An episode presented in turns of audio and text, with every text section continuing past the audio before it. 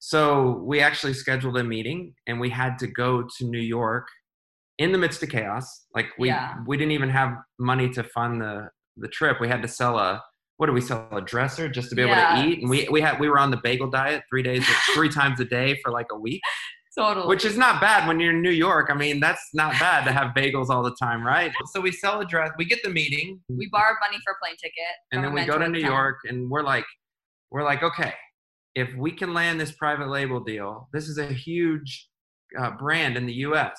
If we land this private label deal, we're gonna be set. And then I'll go ahead and let you talk. yeah so we thought that and then we also you know at this point like our house was our mortgage was behind we were like we were eating pasta like because we couldn't afford like groceries Join us in Mixing Business with Pleasure, a podcast about loving your work and working with your love. Your hosts, Mike and Gabby, are entrepreneurs who have found their passion in both their personal and professional relationship. The pair who swore never to work with each other are now working happily together side by side in love, life, and business. Tune in each week as we feature co founders who are also lovers and are proving that business and pleasure really do mix well together. We love talking to couplepreneurs who have built successful businesses. And one of the keys to successful business is effective marketing. Luckily, Gabby and I run a B2B digital marketing agency called Proofpoint Marketing. Our team specializes in driving profitable revenue for technology and manufacturing companies by diving deep into customer insights. We really strive to understand the customer.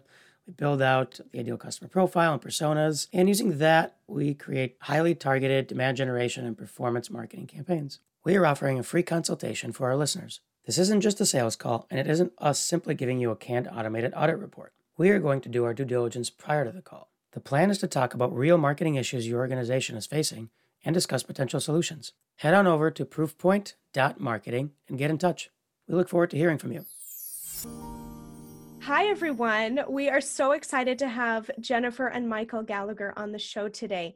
These guys have an incredible story that I am so excited to dive into. And just so you know, they are the creators of the world's first aphrodisiac bar, the His and Her Bar.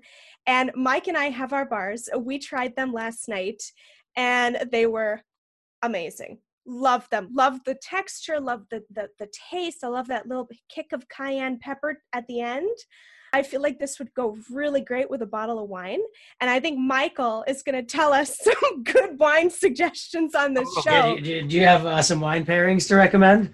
Oh man, we could go Pinot Noir, we could go Cabernet, maybe even a little Merlot. It all depends on the mood, right?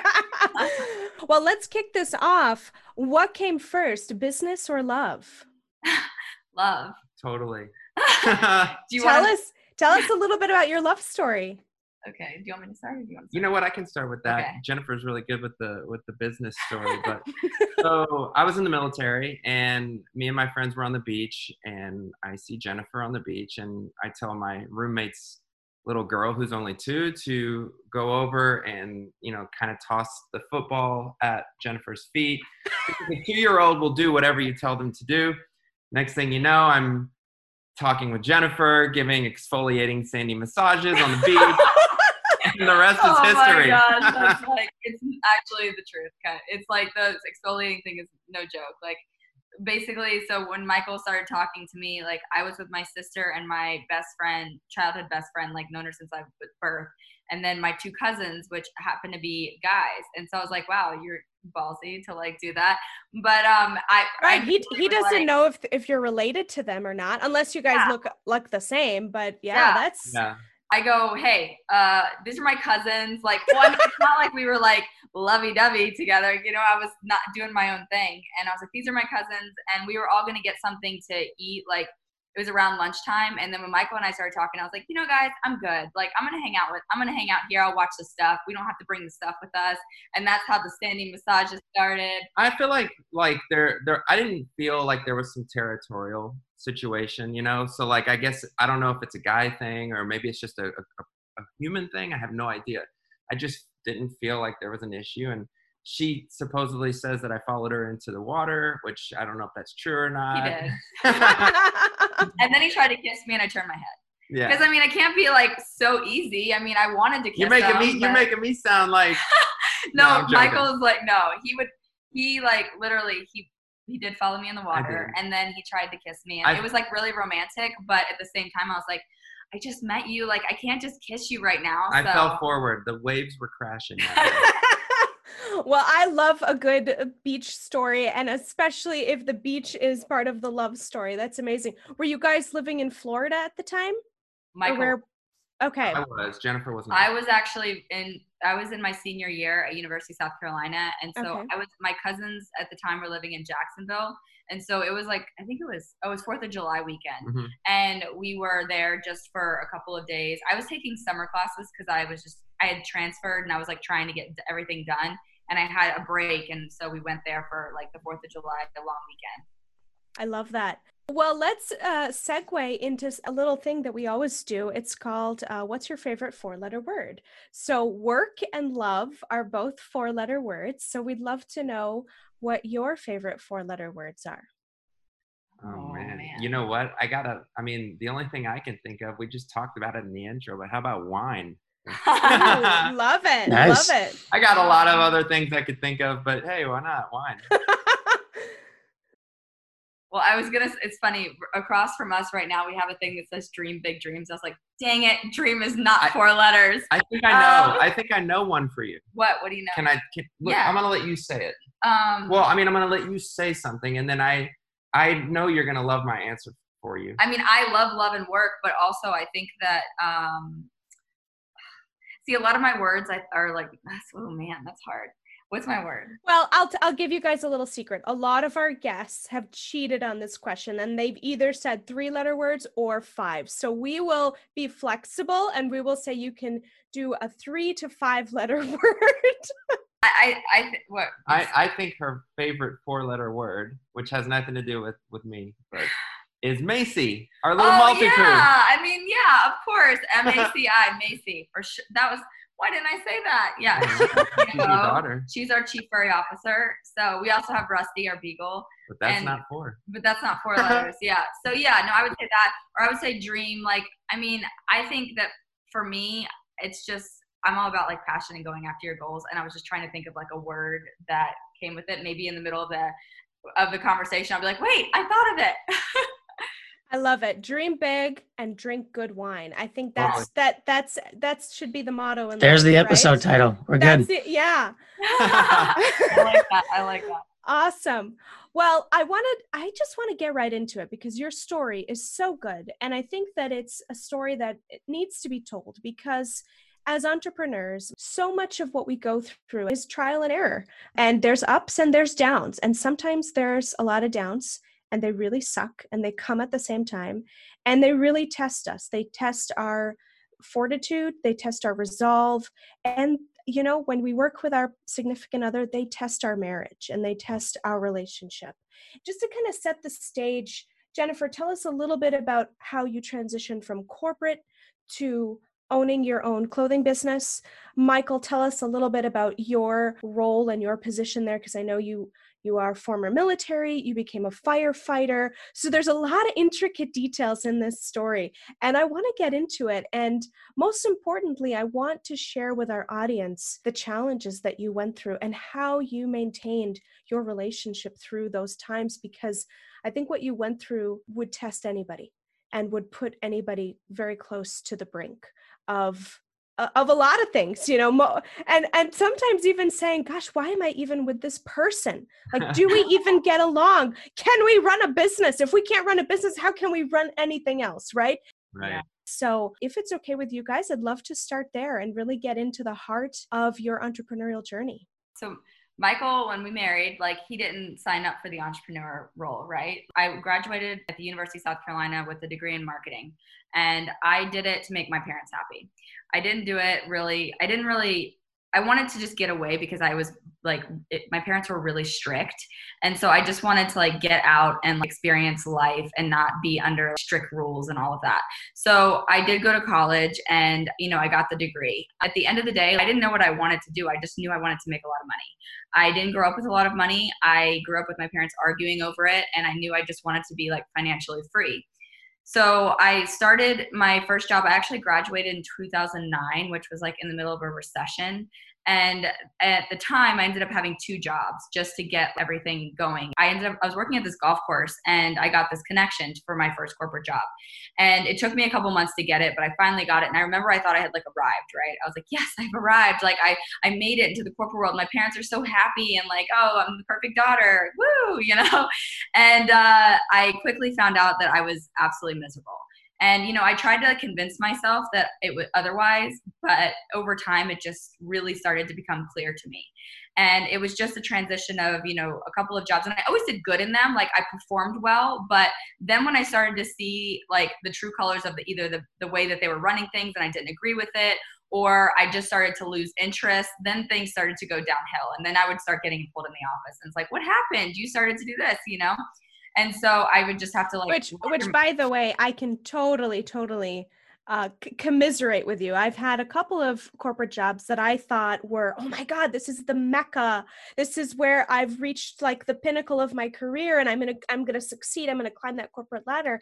And I realized very quickly that that that corporate culture was not for me and it was very stifling and it was very unrewarding and I, little did i know that i had an entrepreneurial bone in my body at the time. I didn't know that but but anyway i just wanted to quickly say that i so um, resonate with what you're saying and i think a lot of people that are stuck in corporate gigs that they don't like don't realize that it's not a path that everybody has to take.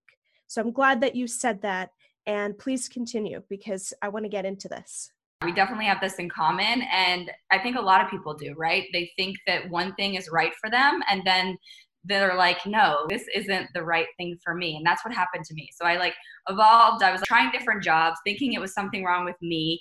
And then I came to realization that it wasn't me. It was like, I mean, it was that I wasn't meant for this. So in January 2015, I cashed in my 401k and my savings. I left my six figure corporate job and I went all in to create my first business, which was an activewear brand.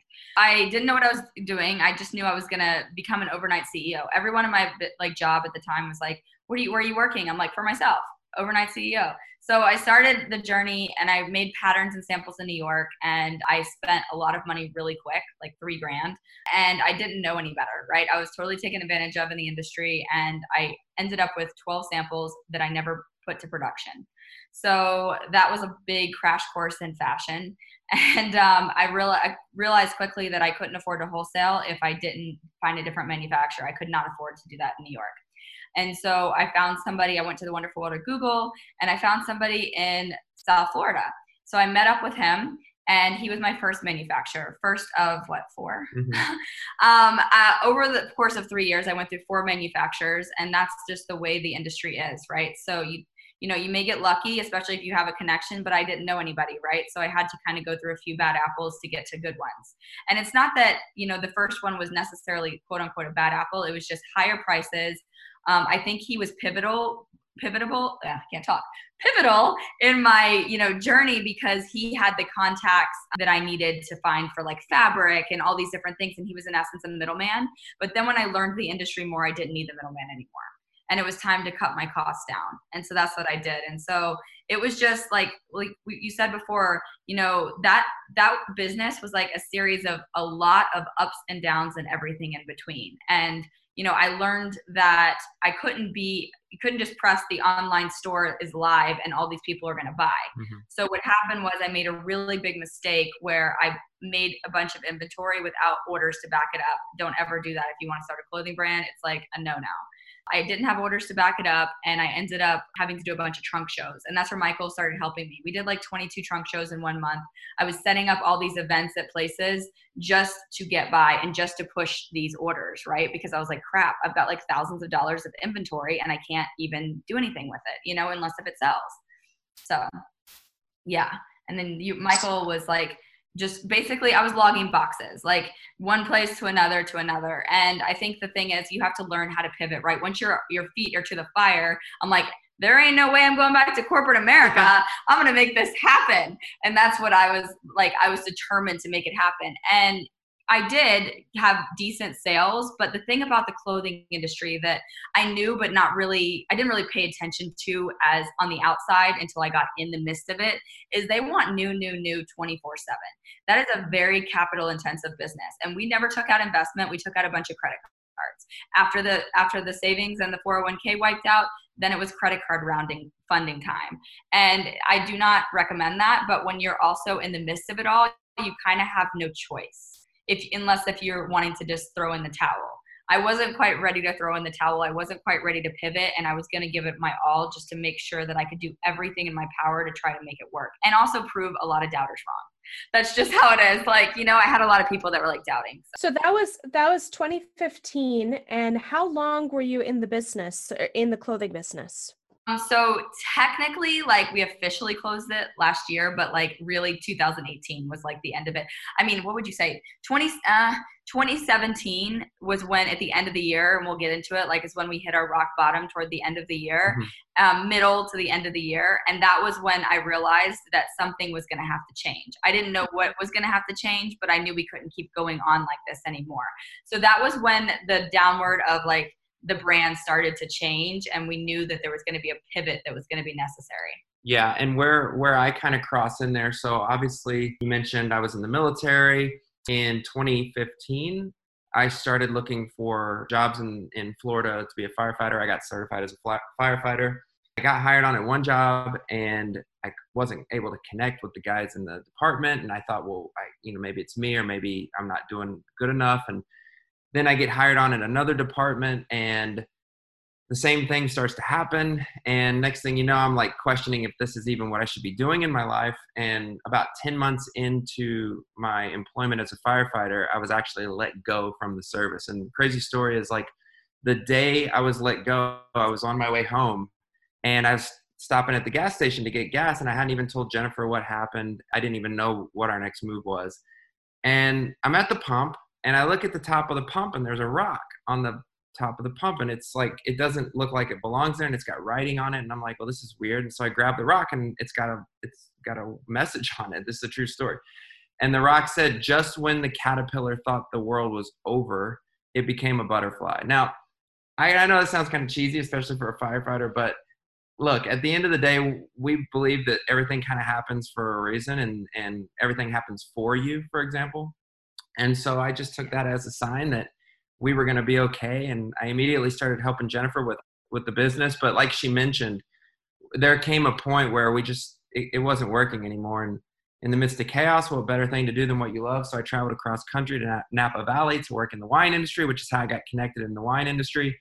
And that's what led us to Scottsdale, where we live now.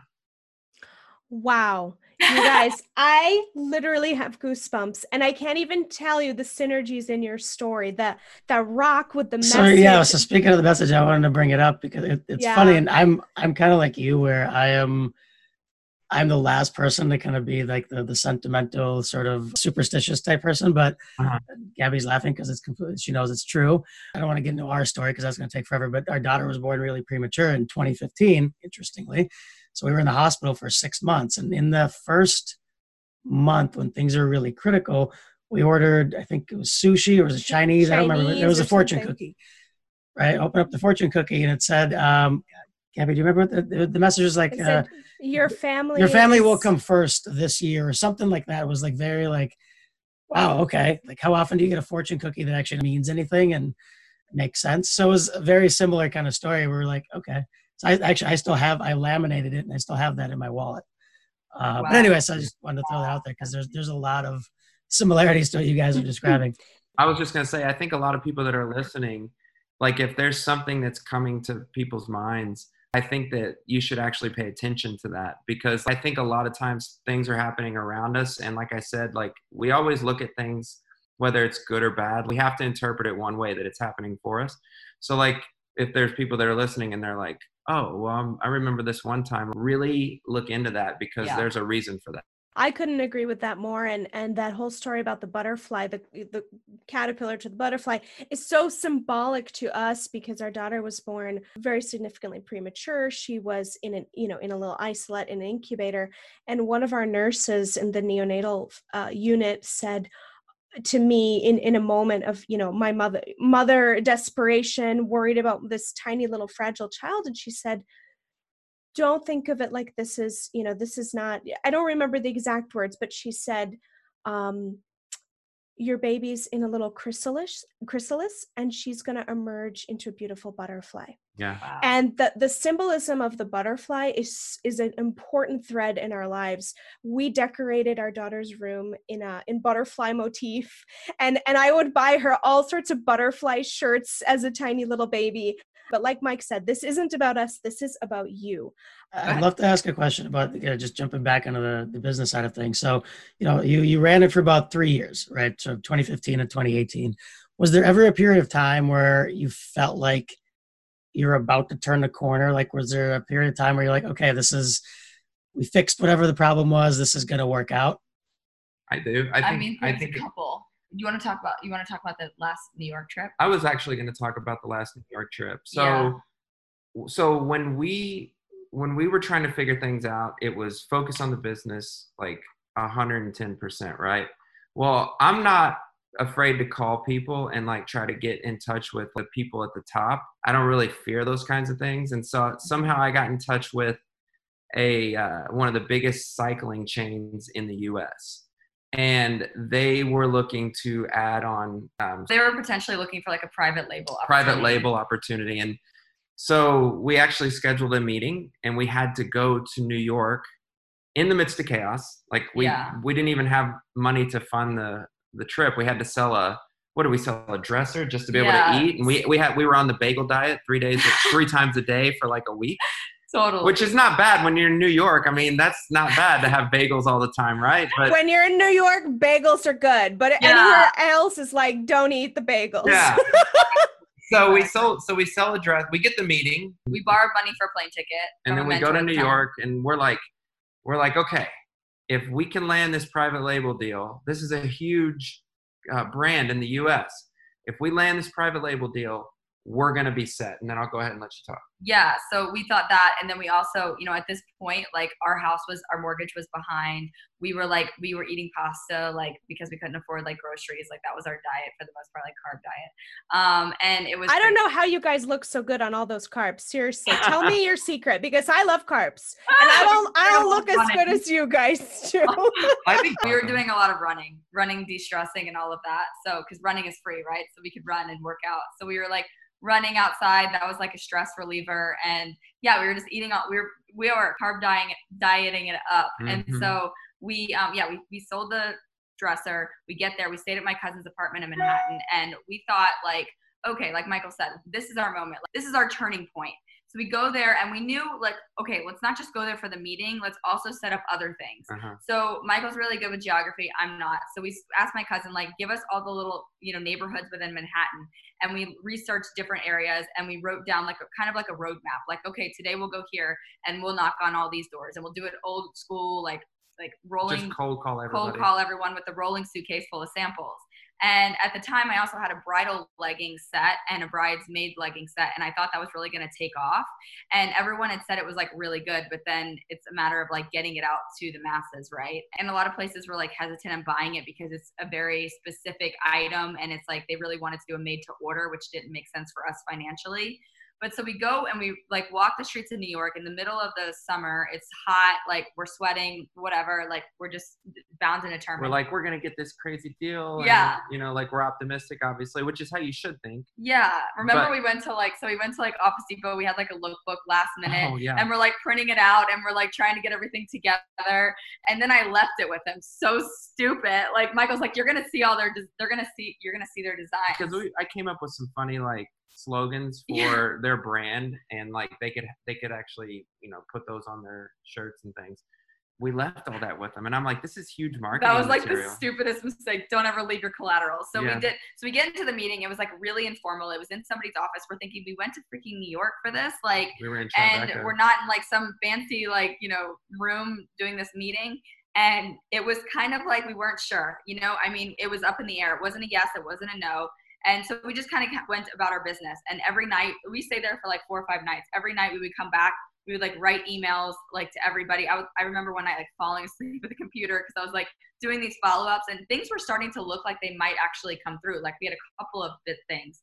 Um, Kleinfelds, I don't know if you've heard of them. They're like the for for um, dress the wedding dresses. They met with us on the spot. Like I had no meeting with them. They literally their accessory area was closed that day, and we're like, we're leaving tomorrow, and they took us downstairs and met with us on the spot. So we were like, wow, this could be like really successful, right? But then they wanted made to order. And then, you know, all these other things just weren't coming through. Long story short, we get back home and we have no sales. So we, you know, borrowed the money that we were like, it's gonna from our mentor at the time. We're gonna pay you back, which we ended up. So the private label deal didn't come through. Yeah, no, nothing went through. through. So, but that at that point, we knew that something needed to change. Like these people were opt- like happy and liked our stuff in front of us, but it wasn't memorable enough for them to like want it when we left.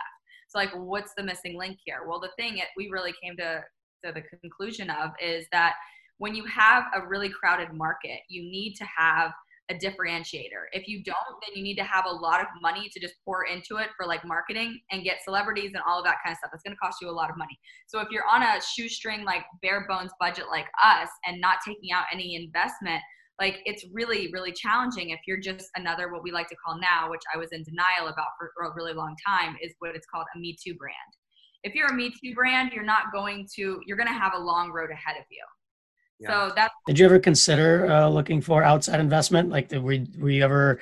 Did you have that sort of confidence in the in the brand and the product where you're like, yeah, you know, let's let, us try that. We I don't think we would no. have not entertained it, but we at the time I think we were confident that we needed to figure out if this was even gonna. I don't know. Like I think I we think just, I, I wasn't. I didn't ever think about. You know what it is? I don't think I was thinking about outside investment because I knew for what I just said, like about the differentiator. I I think in my gut, I knew it was going to be very hard to get investment in something that wasn't that different even though i worked really hard to get like high quality fabric and good fits and i was a fanatic about it all like that didn't matter that wasn't good enough you know I'm just in awe of your resourcefulness and your and your gumption to make this work. You know, you mentioned that, you know, you had to borrow money. You maxed out credit cards, started taking out debt. You sold a dresser to be able to afford plane tickets. You were eating pasta and bagels, which for some people that's that's that's a real diet, but but let's be honest, you can't really subsist on pasta and bagels alone. Although my 5-year-old will will test that any day. Tell us about the strain on the marriage at this point you know we we talked a lot about the business. We want to talk a little bit about the pleasure the love or maybe the lack of pleasure that was happening in your lives because of the financial strain and the stress that the business was going through. Can you guys and maybe michael you could you could talk a little bit about what because you know you were you were you guys now you mentioned napa in, being in the wine industry. So kind of tell us a little bit about how you maintained your relationship through such pressures. And it sounds like serious financial distress that you guys were going through. How did that affect the marriage? Well, so we were really strong when I went to Napa. We knew that we had to have a positive look on the situation. But we also realized towards the end of my time in Napa that we missed each other. We were really lonely. We missed each other the whole time. We needed, we needed, yeah, was... but we needed like like at that point because yeah. the internship is is just a temporary thing right and we knew that we were it was like okay this is not going to be the thing that we're going to be doing because we're mm-hmm. actually not even you know at this point we're not even sure we're going to live in california and so on my way to california i stopped in scottsdale which i found like scottsdale's a reasonable place to move and get a reset move and refresh and so we decided okay let's just instead of moving to california we'll go ahead and move to Scottsdale and start fresh there. And yeah, you know what? the years that came after were a little were a little difficult. I'm not gonna even lie. before we moved to Scottsdale, like it yeah. was just there were times I'll just say like I don't mean to like interrupt. No, there's just times that I think we forget because we've grown in the, on the other side of everything. We've grown stronger together, right? But there were times that would break the things that happened and the stresses that we went through would break most couples apart. And you know, it's easy to point the blame like at each other Mhm. when you are in that kind of distress and you can't afford to barely have your groceries or your basic needs met then your back is up against the wall and it's like well you did this well you could have done this or you know and it was it's back and forth and i think like i said i think that we you know we kind of look back at that sometimes but i think it's hard you know we have to kind of take ourselves back to that moment because we used the move here in scottsdale which we're about to be moving away from like we used these last three years as like a reset for everything our business our relationship everything. And so we had to get away from opinions people that we knew nothing like just in order to like grow stronger together. In 2018 i think it was 2018 2019 maybe we actually returned an engagement ring because we had we couldn't anniversary. an anniversary not sorry anniversary band because we couldn't afford to pay our rent and we didn't have money to you know eat. And it was like okay well we're gonna have to let this go so that you know but we were still strong like we were totally strong even though we were struggling it was tough.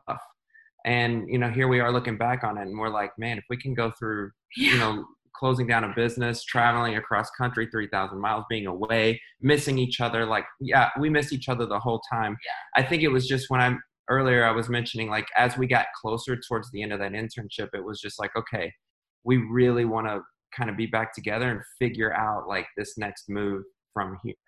And now mm-hmm. we're looking back on everything and we're like wow like if if we can make it through this like we'll make it through anything. And if people are listening and going through stuff like just keep going because you can make it through. You just have to communicate and like communication isn't always easy when you're in a lot of stress we're not perfect at it. I mean but we've learned what pushes each other's buttons and we also have learned like how to kind of stray away. A lot of the time now like 99.9% of our arguments are petty and we just look at each other and like it's a point where we just start laughing. We're like what are we arguing about? And we get to that point but it's taken us we've been married you know we've been together for 12 years married for 8 it's not always been that easy to like brush off an argument and i'm not saying that every time it's super fast but i think that when you start to like appreciate everything that we've been together through and that we've come out on the other side and we still have a lot of growing and a lot of places we you know things that we want to accomplish right but at the same time it's like just pushing through together and if you can make it out on the other side then you're like you come out like 10 times stronger mm-hmm. well your your love is clearly stronger than gold because if you can withstand all of that making these giant sacrifices in your personal comforts in the in your pleasures in life like food which to me is a huge pleasure and moving across country and being separated and having to sell jewelry which you know for some people it's no big deal but for other people it's a, it's a big symbolic thing. And and I you guys are just tremendous. You're an amazing example. You're uh, just a wonderful couple that we're so glad to have on the show today. And, and, in general, I think your story of resilience and strength and bonding, even through the tough times, is one that is going to really resonate with people because let's face it, 2020 has been a hell of a year and yeah. everybody's been affected by it in some way or another, some very big ways, some very minor ways.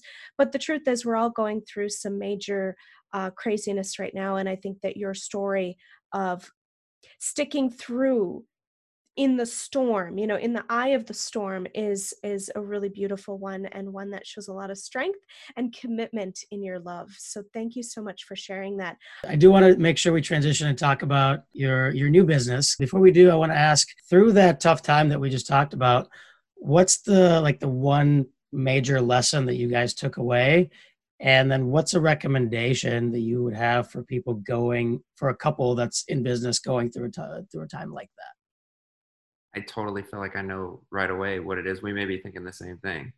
Being being able to recognize when to pivot and doing it and doing it right away. That's exactly what I was gonna say. I swear, it's funny.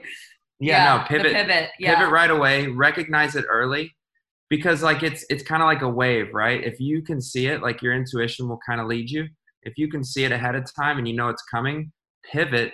Don't wait till the last minute. Don't let your ego or your pride get in the way. Pivot and you know trust your gut. Go with your gut, and it's going to be a lot better in the long run. And I think the one thing we didn't do with the first business is we just didn't pivot right away. We were just trying to be, you know, we were just thought we could just deal with it. I think the one thing to, I was totally going to say that. So to like off, to kind of go off of, along with that is that the pivoting is not quitting. So you can pivot and it doesn't mean you're quitting. So I struggled with this personally. I, you know, really, I'm very type A and i really you know when i have people that like doubt me i'm like well i'll show you. Like i'm gonna prove you really? that, that did not that did not come through at all on this podcast. Like i i did not get that at all. Yes. I live with it every day. So i'm just like very opinionated. Uh, i've got i've i've learned when to like tone it down I, as, as i've grown but at the same time like i'll you know. Happy wife happy life so I think that the big thing is like I had ego involved. I didn't want to quit because I didn't want to pivot because I felt like that was quitting. And I think that when your gut is telling you that this may not be the thing that's going to be like your end all be all, even if that's what you thought in the beginning, it's okay. And it doesn't matter if you don't know the next move, just trust the process and kind of put focus in what you want to accomplish. And eventually that will come into fruition, kind of like what happened with our new business.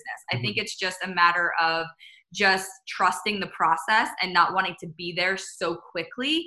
I mean, I am guilty of this. I want, you know, to get there like already. My God, like we've been in this, you know, rat race of ups and downs and everything in between for the last five years.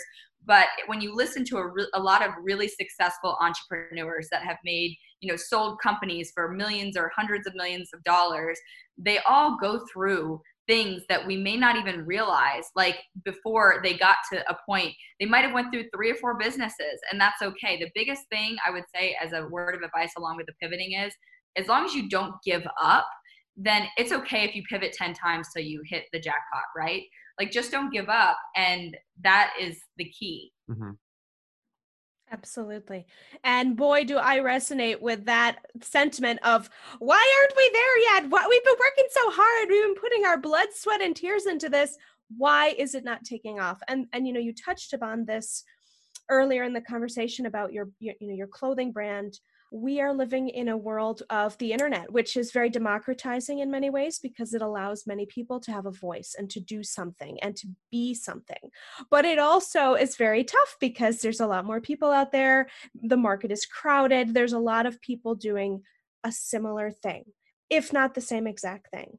And, uh, and and that can be very tough and that can be very demoralizing for an entrepreneur. But I think your advice of pivoting is not quitting is a huge one. We have not heard that yet on the podcast, and I really like it. And I think that it really will resonate with a lot of people, especially going into uh, or hopefully coming out of 2020 and into a better year ahead. But like we were going to do earlier, let's talk about his and her bar. So this, I mean, this is mixing business with pleasure, and we've got the creators of the you know world's first aphrodisiac bar. So tell us about that. Like, tell how did how did this come to be, and how did you how do you pivot from clothing to nutrition, I guess you could say. Take it away. so we, Michael and I live very holistically and we believe in doing everything the natural route. And so when I didn't know what my next move was, I wrote, except except for the bagels, which we won't ever talk about ever I mean, again. Yeah, when, when we won't talk about it. Of like you gotta you gotta survive. So that doesn't count in the survival mode, but in like the thriving mode, we yeah. like to like juice and eat super healthy. And I like bagels still. You, there's cheat days. It doesn't matter. You know that has to be there. So I wrote down an intention to create a product that would be regularly consumed and better the lives of other people in January 2019. Had no idea what this looked like. So I was like, okay, it'll come to me. And this is all about what we said trusting the process. So about 10 months later on a run, because Michael and I like to run a lot together, the idea came to me about his and her bar. Now in the beginning, his and her bar wasn't an aphrodisiac bar. And we'll get into a little bit of a plot twist in a second as we're like kind of in like kind of a baby pivot right now. We're doing the bar still. Yeah, it's just it's just a little bit of a pivot. Um, so basically, I was like, oh my gosh, this is it. We're going to create this bar. And originally, it was going to be a bar for him and a bar for her with ingredients that were good for each um, person. It wasn't necessarily a couples bar, but it was like his and her. Then we were like, started to talk about, at this time, we weren't really financially able to even like start something grassroots. We were trying to like build some savings. And so we kind of like talked about the idea and like started to formulate exactly the specifics of it. And over time, Michael was like, well, let's do an aphrodisiac mm-hmm. Bar. And I was like, oh my God, I love this. This is amazing. So I started researching ingredients for aphrodisiac bars. And we were working in a restaurant. And then in March, you can guess what happened. We got furloughed. And we chose the restaurant because it was very flexible and we could build a business without having to like worry about a demanding job. And I really didn't want to go back to the corporate world. So um, we actually worked in the same restaurant. Um, There's nothing sexier than this girl carrying a trays of martinis. Let me tell you. oh my God, I knew you were say that. Well, Um, you got you guys take this idea of mixing business with pleasure really full on because for those listening, go to their Instagram page because your photos are wow, sexy. But let's get back to the story. Yeah.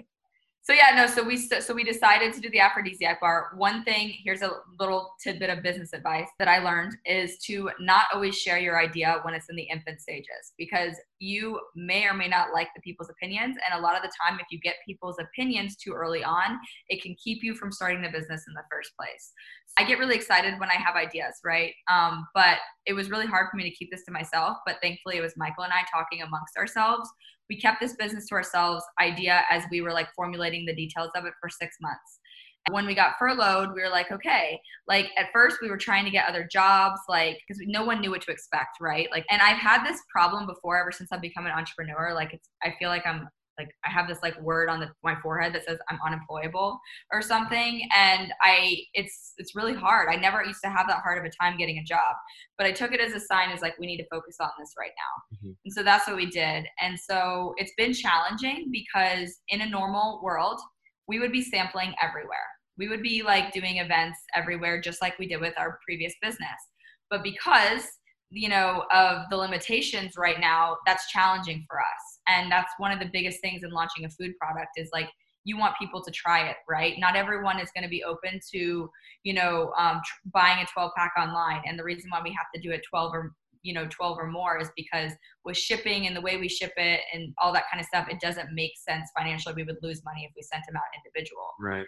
and so it's just been it's been challenging but we've also been like taking in feedback and in the right ways right? So we're grounded as a business but we're not saying that you know once you get feedback that we're not opposed to shifting when we feel need Yeah, totally. Like we just like I said earlier, like we we're embracing a pivot if we have to. We're not planning on pivoting, but you know, right now we're kind of in the midst of that. yeah do you want us to tell you You're- okay Yes, So, We're please. in a, Yeah. we're in a cliffhanger. keeping us We on our need toes to- here. I, I, I have a good dun, dun. I have a good question, but I will save it until we hear this cliffhanger because Okay. we need to hear it. And I'm going to eat my bar while you talk.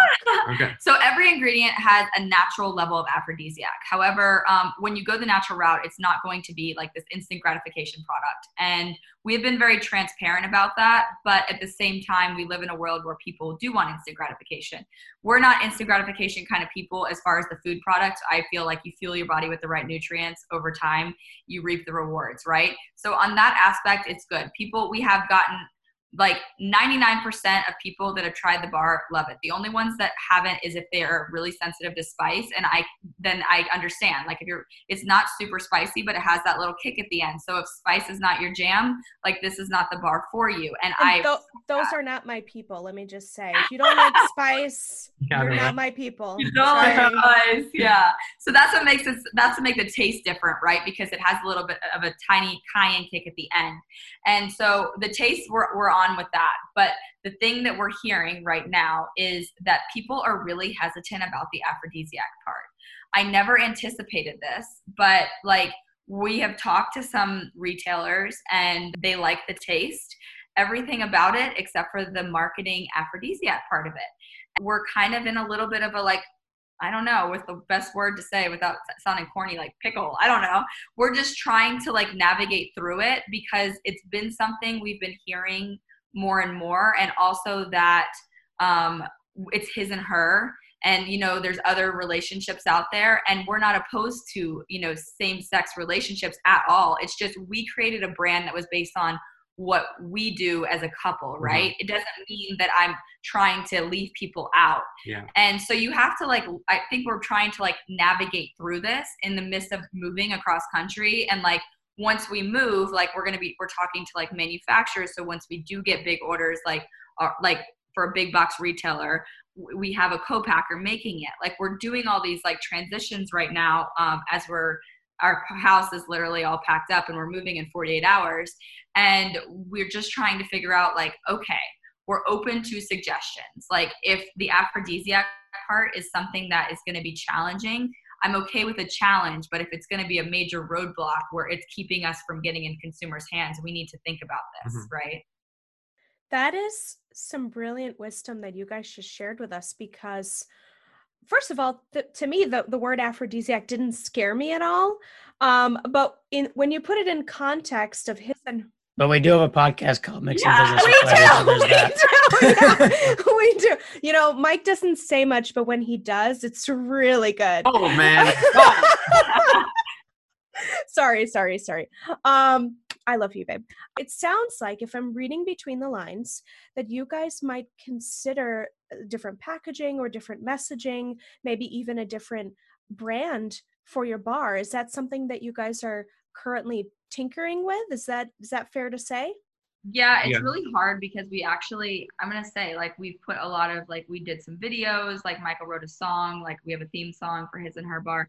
But at the end of the day, like we're early on enough as much as we have put some money into this like we're early on enough where we're okay with pivoting um, i think that we're going to try to keep his and her bar like the actual word i think it's just about how you market it if it's not necessarily so much geared toward just couples then you have then you're not worried about like the other the other pushback right? And i don't know we're just trying to like navigate it through because we we have people that love our bar that like have i'm like asking them for feedback ones that we have been able to do a few events very minimally but a few events and we ask them. And um, you know some of them they buy the bar and they're not necessarily in a relationship right? And they're like i don't care. I love the taste of the bar. I'm going to buy it anyway. We're just trying to figure out like we're using this time of moving across country to really just it's like a kind of like a reset but not really because i do feel strongly about the bar. Like we consume bars oh, every totally. day. like we're not going to not do a bar. It's just, do we need to tweak our marketing and our message so that it's more acceptable to, you know, we're having a hard time on Facebook. Facebook, like, we can't do ads, like anything aphrodisiac, pleasure, anything. Libido, they Libido, don't like they don't like it. So there's things that we didn't anticipate. I know that because when I was trying to register mixing business with pleasure on Facebook, it wouldn't allow me to do that. So I had to use an acronym MBWP uh, for our Facebook handle. So yeah, so I can I can definitely understand that. Yeah. It's interesting that you bring this up because it kind of gets back to one of the things you talked about earlier in the conversation, which is you know you don't want to be a Me Too business, and it's sort of one of those things where you know the the retail chains are going, okay, this is what works in the big box setting. We just want you to be like the other 15 or 20 bars we got on the shelves. But then in that case, yeah, you get in, but how much are you really gonna how are you gonna build that brand? On the flip side you have this thing of okay if we don't get in what's our you know what's the revenue model? What's the business strategy? How do we do it? So it's, it's an interesting conundrum. You actually make a really good point. i'm actually glad that you mentioned that because yeah. we we're still going to do it different. we when we yeah. came into this business we knew what we had learned from the previous business. And man if you if you're going to come in hot like we came in hot with this business. But we also understand the importance of pivoting at the end of the day. But I think that we're we're not going to pivot and do like you know it's not like we're puppets and we're like okay these big box retailers. I'm even like we're even juggling the the concept of being you know strictly direct to consumer just online. And with that we have more flexibility. It's just like the advertising and the outreach and all of that. So we're not we're definitely we will not go in as like a just a standalone another protein bar. That will not that will never happen we're just kind of like tweaking the message and the how message. it can be different and how I can put together like I do the recipes so like I can put together the ingredients to work specifically for her or work specifically for him which was actually the original idea anyways so it's like almost like taking that step back and trying to figure it out but I mean I don't know. We've been through so much. It's kind of like, okay, we'll figure it out, you know? Honestly, like, it's like we probably prefer to have it this way anyway because it keeps us on our toes. So it's like, fine. Yes and no. Yes and no. fine. We'll just go through this, you know. Now, but we're we're definitely going through it better because of all the things we've learned. So yeah. I have one question that that that I wanted to ask. Knowing what you guys have been through in the past, are there things that you plan to do differently this time around with his and her bar? And specifically, I'm thinking along the lines of funding or maybe going into like an accelerator type of a program, you know, something that where you might get hooked into somebody in the food industry that might give you guys some ideas or you know have you can what about like shark tank for example? Like so i'm just curious what other ideas are, are rattling around inside your brain that you're comfortable sharing with us on the air that kind of say to yourselves hey we did this the last time it didn't work. We're going to try something new this time yeah, so great question. So I think that because we have a food product and we are, you know, we have flexibility to grow as we go, if that makes sense.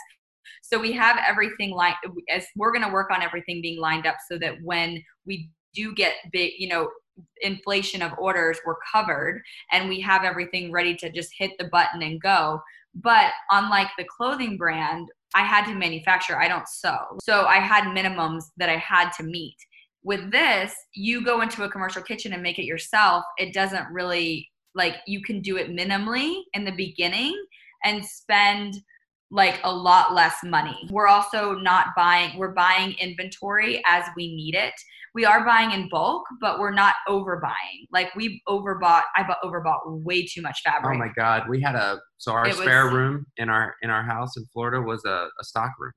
And so like we bought these big cubes from Ikea and it was like 16 feet by 16 or some big box and so like I got a label maker and I put, you know, this particular legging, you know, extra small through extra large, and then this particular row was this.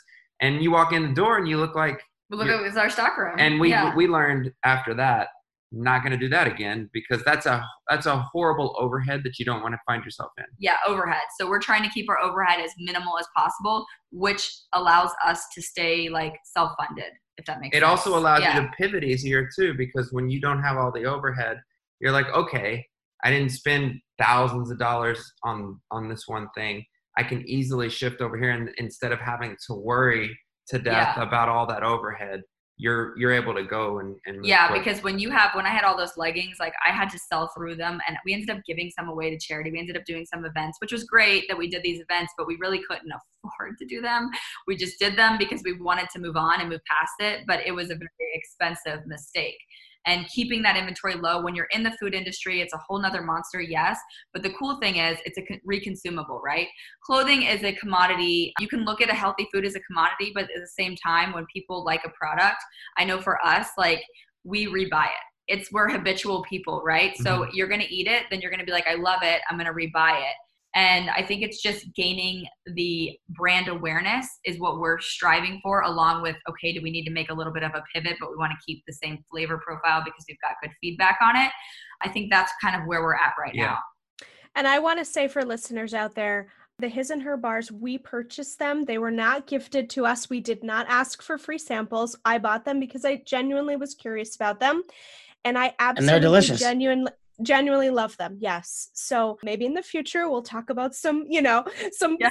some something fun on the podcast but totally. for listeners out there this is a genuine review they are delicious the texture is fantastic I love the fact that they are vegan and and healthy, and so please do buy them because they're fantastic. So I want to I, I want to talk about a little bit. You're talking to two marketers over here, so I've got like a billion ideas in my head, and I'm just going to throw them out at you guys.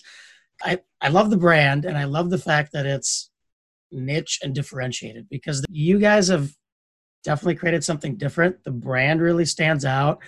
The aphrodisiac, whatever people think, whether it's a placebo thing or however it works, the point is, is it, it definitely differentiates itself. So I'm just like, I'm thinking in my head of, could you still create a brand and like you said, go to direct to consumer? So like, what about looking at either you guys are both into podcasts already. What about creating a podcast that's relationship focused and bringing on relationship experts that can bring their their brand into it once once they share it and that allows you to get there? What about getting on other there's tons of relationship podcasts out there that have huge followings getting in there and, and promoting your product directly just through interviews? Maybe you guys have thought about all this stuff so stop me if you already have or no we, i mean i think we have adult uh, shops Um, you know what's funny is I went to one and they told us since it wasn't an instant gratification thing that they like were not interested. Yeah. I Uh, was actually thinking, I was thinking adult stores, or yeah, I was thinking of that too. We didn't actually, and when we, so it, it makes sense, right? If you think about it. And it's like, oh, wow, this could be huge. We never went into his and her bar. So we, we didn't go into his and her bar aphrodisiac. And then when we decided on aphrodisiac, the first thing that came to mind, it, I guess it wasn't sex shops or like adult Yeah. stores, right? So then somebody, people are like adult stores and this and that. And so we're like, oh, wow, like, but do we want to, do we want to do that? Or do we, we, we always pictured it as like a Whole Foods product. yeah, we didn't we didn't plan on on uh, adult stores. I think that you know you have to like do something that feels in alignment with you, and I don't feel excited about pitching adult stores. It's just not my thing, and I did do one just to kind of like test it. But I think that Michael and I want to. Another thing is like not having sales from a lack mindset, like oh crap, we got to pay our bills and this and that. And so, you know, we're looking at it in a different way because we've positioned ourselves so that we're not like to have to survive, you know, off just the business in the beginning because that's unrealistic to really think that way. And I learned that lesson the hard way as well. But I think it's just that what excites you and what lights you up. If it's your business, you want to sell to the people that you want to sell to. Not saying anything bad about like sex shops. Yeah, not I at just all. think that it doesn't feel genuine to me. So I can't get excited about pitching them. I would feel like it would just be a simple transaction just to make a quick buck. And I wouldn't be like, oh my God, guys, I'm in like Lion's Den. Rawr, you know, like, you know what I Just mean? taking my joke. yeah, we have a joke with Lion's Den. So, anyways, but that's why I said that. But yeah, I, it's hard. Yeah. I think that's re- it's really important what you say because I think a lot of entrepreneurs I think maybe miss this or you get kind of lost in the business and like you said sort of have that scarcity mindset and you're like oh crap I got to make I got to make sales and you I think it is important to have those values up front and stick to those guns to a certain extent right because otherwise you you might end up with a business you just hate or just don't love Yeah. and Yeah. that's never going to be a recipe for success I couldn't agree more with you, Mike. And one one last piece of marketing advice that I would throw out there: whiteboard out who you believe your ideal customers are. What do they look like? What do they wear? Where do they shop? What clothing stores do they go to? What are their hobbies? What are their activities? really quick before you get too far on this i would say rather than just whiteboard it out who you think they are i mean i don't know how many sales you guys have made already but you've got the data look at who these people are because you might already there you might already have enough information to really get at least who they are and why they're interested and maybe it's not the aphrodisiac aspect and if it's not what is it right so that you can you can, you can use that information to help you with with that pivot rather than just going oh well this is what the retail guys are telling us so let's just figure out whatever the next thing is Totally. I think that a lot of our people have said that have been like return customers and like subscribers and stuff to the bars is the fact that they would buy them even if it wasn't Yeah. aphrodisiac. And and like I would say maybe 60 or 70% of them aren't even in a relationship. Yeah. And so that kind of like tells us a little bit of something, you know. And I also think that we we were actually up at the pool the other day. My sister was visiting and we were talking to this couple and they were visiting another tenant or resident here and um, we told we talked to them they were asked talking to us and we were talking about our bar and we're like hey we have samples downstairs because we were, had just done like an event the day before we're like hey we have samples downstairs um, what, are you open to trying them because right now we always have to ask because you know people right now it's kind of a sensitive time and so they're like yeah of course i was like all right i'll go downstairs i'll, I'll grab some and when we were telling them about the brand and they were probably so they were probably they were definitely younger early 20s. 20s li- mid mid 20s i would Yeah. say Mid. um, and I'm 35, Michael's 38. So like we're, you know, probably about 10 years younger than us. And they, the first thing that the guy said was, my parents would love this. And that stuck to me. And I was like, I feel like we, this may not be like what we think, like our, so once they tried it, they're like, oh my God, I love this bar. And like, she's like, I'm going to order bars. So I think it's just, then they, then they fell in love with the taste and it's not like they were opposed to the aphrodisiac part but i think it was like an autopilot thing where he's like okay my parents could use this like Well, i don't like, need sex kind of like you know? saying like if, if so just uh, in in general like anybody that's less than 40 for example there's a good chance that you're probably going to not think you need that because you're young, like quote unquote, right? And I'm not trying to put, you know, anything on 40 or over or whatever. I'm just using a number, for example. It's an arbitrary number. So, like, maybe the people that really want our bar are going to be people that feel like they need it. I don't know. What I love so much about this conversation is just how open you guys are to changes in your environment and changes in your ideas and it's very hard as entrepreneurs you know our business is our baby and the vision that we have for our business the things that we want to do they they're very personal and sometimes it's hard as entrepreneurs for us to step outside of our business and look around and say, okay, what are the things that are changing? What are the things that are happening? What's going on in the marketplace? What are my consumers saying? Who are my who are my um, my target audience and to be able to be comfortable with putting your ego aside which you guys are i think you're masters at doing that. I think anyone that listens to this podcast is going to hear that right away. It took time just so you guys know. It, always, it yeah. wasn't always like this. Be patient but, with yourself but yeah i think i think being open to new ideas being open to flowing into different ways of where your business can go and pivoting. You guys have made pivot sort of a key word for this podcast and i really love that. Gosh i feel like we could keep talking and we didn't even really talk much about michael's wine podcast which i want to put a little bit of uh, share a little bit with us like a 30 second yeah. bit about the podcast because i would love to um, learn more about your experience in wine Oh, totally. So my podcast is basically a direct reflection on the journey of the winemaker. So a lot of times people will buy a bottle of wine and they'll love the wine for whatever reason, but they won't know about the person that made the wine.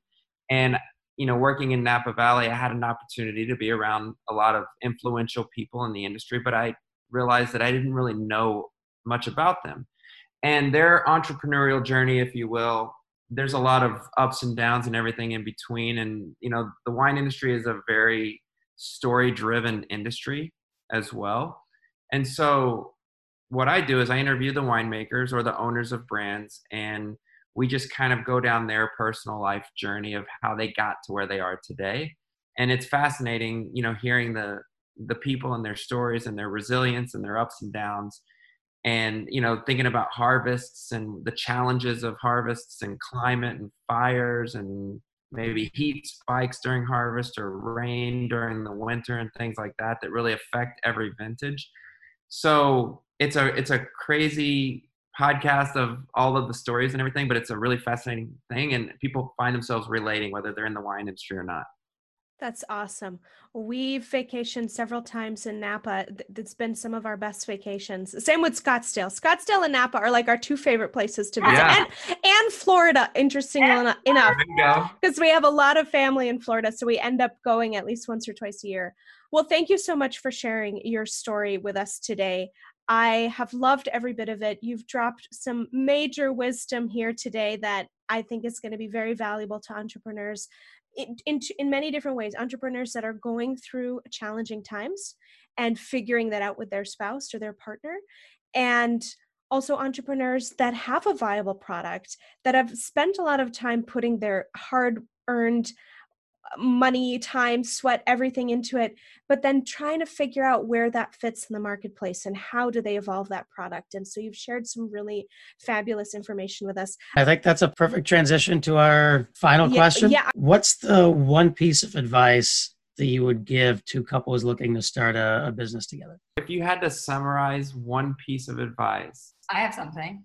Or do you want to think, or do you have something? No, say it. I think that it's to realize what you're separate. We didn't even touch on this, mm-hmm. but this mm-hmm. is big. You know what I'm gonna say? Yeah, I know what you're um, saying now. Realize your strengths, um, because I'm guilty for this. Sometimes I would want Michael's my strengths to be Michael's strengths, but honestly, it's a bigger asset as you know owning a business together if you have separate strengths and you can have some similar that's okay but if you play off of each other's strengths that's huge, right? So I'm the big picture visionary, like, okay, in two years we're gonna have this, in five years, Michael's more like one step in front of the other. Very and, analytical. I'm, yeah. I'm very numbers kind of like it's gotta be I'm a very specific thinker and very, very short term. I don't. I, I'm not opposed to long term, but Jennifer's more of the big picture kind of person. and he kind of like I, br- I bring him to one level he brings me we kind of balance each other out and like the things i don't have patience for like he does and vice versa and when you learn and you you know and you play off each other's strengths i would say that is huge Mhm. because we didn't really really like do that well at first until we kind of like realized okay wait you have this i have this let's play off of this Michael, any thoughts on the question? Jennifer pretty much nailed it. I mean, I just want to make sure that we're on the record. Jennifer said that she had a problem with this at first, and now that we know, we're all now I'm joking. So, but yeah, no, um, I think it's very important, and I'm glad that she mentioned that. I think that I embrace her strengths. You know, the things that she's really good at. I'm actually not interested in being good at, so it takes away the the pressure. And she's not interested in the things that I'm really strong at, like putting together a spreadsheet and knowing how much you know money we've invested towards this and towards that. And you know looking at the big picture and, and then breaking it down for every week or month or whatever i know that sounds kind of weird but i actually i enjoy that because i'm able to kind of see that and manifest okay if we did this in this amount of time how can we how can we do more in you know another month? Or how can we expand and grow? Because i feel like i can see growth through you know through time or through numbers right and so the the excitement of i guess the challenge to grow is what excites me about doing all of that. And when i was in school and i was a kid i hated math and maybe i'm just maybe i'm actually embracing it now that i'm older and i'm like wait why did i hate it? You know but i think just being able to like appreciate each other's strengths Mhm. is is huge when you're going into business. And like forgiving each other and not pointing the blame if you're like you're not always going to see eye to eye so it's just about letting the differences aside. It's not always easy um, but just kind of coming together at the end of the day because being in business together is not easy. You have to be strong and you have to be willing to go through everything together and she's gotten better so i mean So that's good. That's good. We can only hope for improvement of ourselves and of our partners. You know, that's one thing that we we learned at- uh, that I learned in particular is I can't make Mike the way I want him to be. He's got to be who he is, and we've got to grow and learn together. And so I think that's also very applicable to you guys and applicable, I think, to everybody out there that's in a relationship, whether you work with your partner or not accepting them for who they are and encouraging them to grow and explore who they want to be is the best way to live as as a couple and as and as partners. Now this is truly the last question and then we'll wrap it up. So this is a question we ask all our couples. Jennifer, you will answer about Michael and Michael you will answer about Jennifer. What is the one thing or quality that each of you bring to your business and to your life that you couldn't do without? michael grounds me i will say that for sure. When he was in napa and he he wasn't there i was like you know i'm very independent but at the same time like i can't live i couldn't imagine my life without michael.